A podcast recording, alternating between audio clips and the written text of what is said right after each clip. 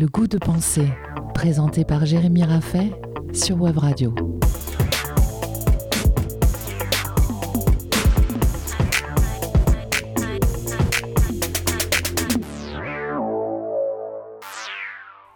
Et si se confronter à la nécessité était condition de liberté? Nous sommes partis de la critique de nos choix quotidiens pour distinguer la véritable décision, qui engage la responsabilité, de l'antidécision, qui ne fait qu'entretenir l'illusion de la liberté. Véritablement décider, c'est d'abord réfléchir, délibérer, argumenter afin de constituer un véritable engagement. L'antidécision permet de décrire tous ces petits choix que nous prenons par habitude, par confort, par automatisme ou encore par réaction émotionnelle. Refuser l'engagement de la véritable décision, c'est considérer que le monde, l'autre et nous-mêmes sommes seulement des propositions d'options interchangeables soumis à la tyrannie de nos caprices. Ainsi, la chirurgie esthétique permet de prendre le pouvoir sur son propre corps en le niant. Les réseaux sociaux facilitent la manipulation de l'autre comme moyen. Les nouvelles technologies permettent la consommation de la nature sans se sentir responsable des conséquences qu'elles produisent. Nous-mêmes, l'autre et le monde, ne sont-ils pas autre chose que des objets de consommation?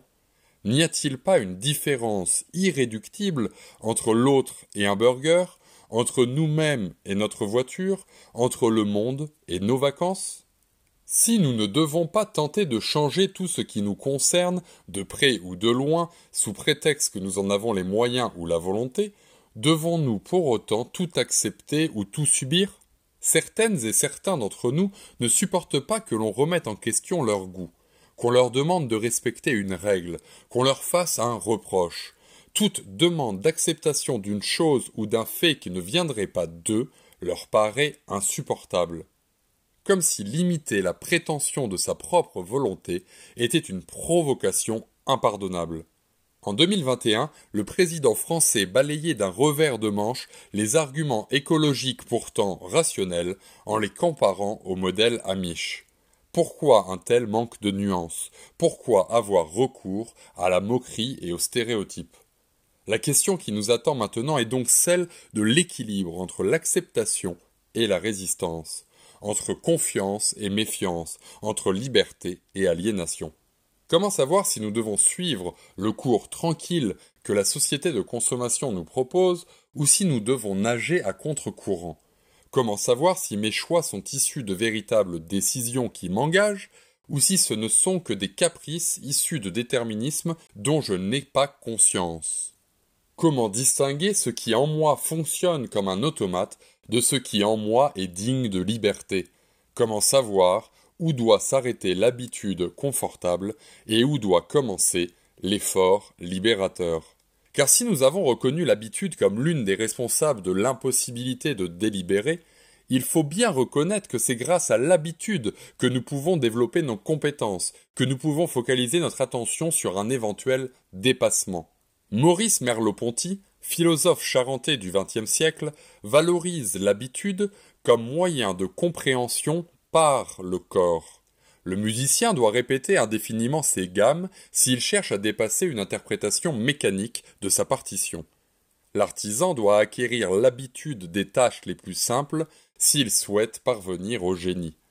L'habitude est creuse lorsqu'elle ne sert aucune cause qu'elle-même. C'est-à-dire qu'elle a besoin d'une finalité, d'un cadre pour se dépasser. Elle ne suffit pas à elle-même. Avoir l'habitude d'une action doit toujours être interrogée en fonction d'une finalité. L'habitude de regarder la télé jusque tard dans la nuit, l'habitude de manger sucré, l'habitude de passer quatre heures par jour devant son smartphone ne sont pas des habitudes qui conduisent au génie, à l'œuvre ou encore au sublime. Nous observons que pour bien faire, il faut non seulement délibérer pour pouvoir s'engager, mais aussi définir nos finalités, se connaître soi-même n'est pas seulement maîtriser la liste de nos particularités et de nos compétences. Se connaître soi-même, c'est aussi définir ça ou ses visées. L'exemple de l'habitude nous permet de mettre l'accent sur la finalité de l'action humaine. Faire, s'activer, consommer, patienter, s'ennuyer n'ont de sens qu'à la lumière d'un horizon à atteindre. Ce qui peut nous permettre de reconquérir notre liberté se cache peut-être dans nos rêves. Cela ressemble à un conseil de développement personnel, mais les apparences sont parfois trompeuses. Ce que j'entends par rêve est l'horizon que nous nous devons d'interroger, de questionner, de vouloir. Ainsi, la véritable décision ne peut qu'apparaître dans la perspective de cet horizon. Sans ce rêve, sans cet horizon, nos choix ne sont que des réactions quasi réflexes, des comportements stéréotypés qui nourrissent les statistiques et les algorithmes. Est-ce suffisant de définir ces objectifs pour échapper à l'antidécision? Anna Arendt, très célèbre philosophe allemande du XXe siècle, a défini l'action comme condition de la liberté humaine. L'action est pour elle la parole ou l'acte que l'on réalise dans l'espace public. Acter, c'est prendre le risque d'exister devant les autres, c'est montrer qui nous sommes alors que le travail ou la consommation ne font que montrer ce que nous sommes. L'action, chez Anna Arendt, est à la fois la condition du nouveau et la condition de la politique. Contrairement à une longue tradition de pensée occidentale contemplative, Arendt cherche à valoriser l'action pour défendre la liberté et la politique. Dans son ouvrage paru en 1961 La crise de la culture, elle écrira Être libre et agir ne font qu'un. Ainsi, l'engagement n'apparaît que dans le rapport à l'autre, dans l'espace public, et permet de se révéler autant que de se connaître et de s'inventer. Cet engagement est impossible lorsque l'on s'isole derrière son écran, lorsqu'on se sert des autres comme moyen pour parvenir à nos fins. L'action ne peut naître que si nos exigences, nos caprices et nos réactions déterminées lui laissent assez de place. À l'endroit où l'on peut penser que le confort et la facilité sont des marques de liberté, nous comprenons qu'ils sont en réalité des marques d'aliénation. La liberté ne se révèle que dans la résistance à nos instincts, à notre nature, à nos déterminismes ou encore à la nécessité. Éprouver la liberté, expérimenter la liberté, c'est fournir l'effort d'échapper aux lois naturelles, de dépasser ses propres déterminismes. L'effort, l'inconfort, l'ennui et la frustration sont alors du côté de la liberté, car ils sont les marques de notre volonté de nous déterminer nous-mêmes. Nous comprenons que la véritable décision doit être pensée avec nuance, sans recours aux oppositions grossières et polarisées.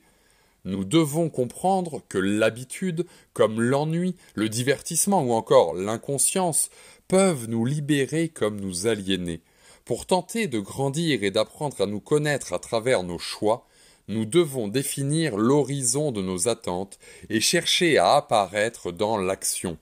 Faire des expériences avec légèreté, avec confiance, avec curiosité et avec ouverture permettrait peut-être de s'ouvrir à l'autre, au monde et à nous-mêmes.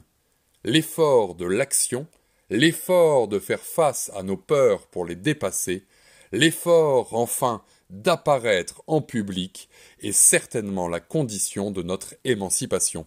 C'était le goût de penser, tous les samedis à 10h sur Web Radio, à réécouter et partager en podcast sur webradio.fm.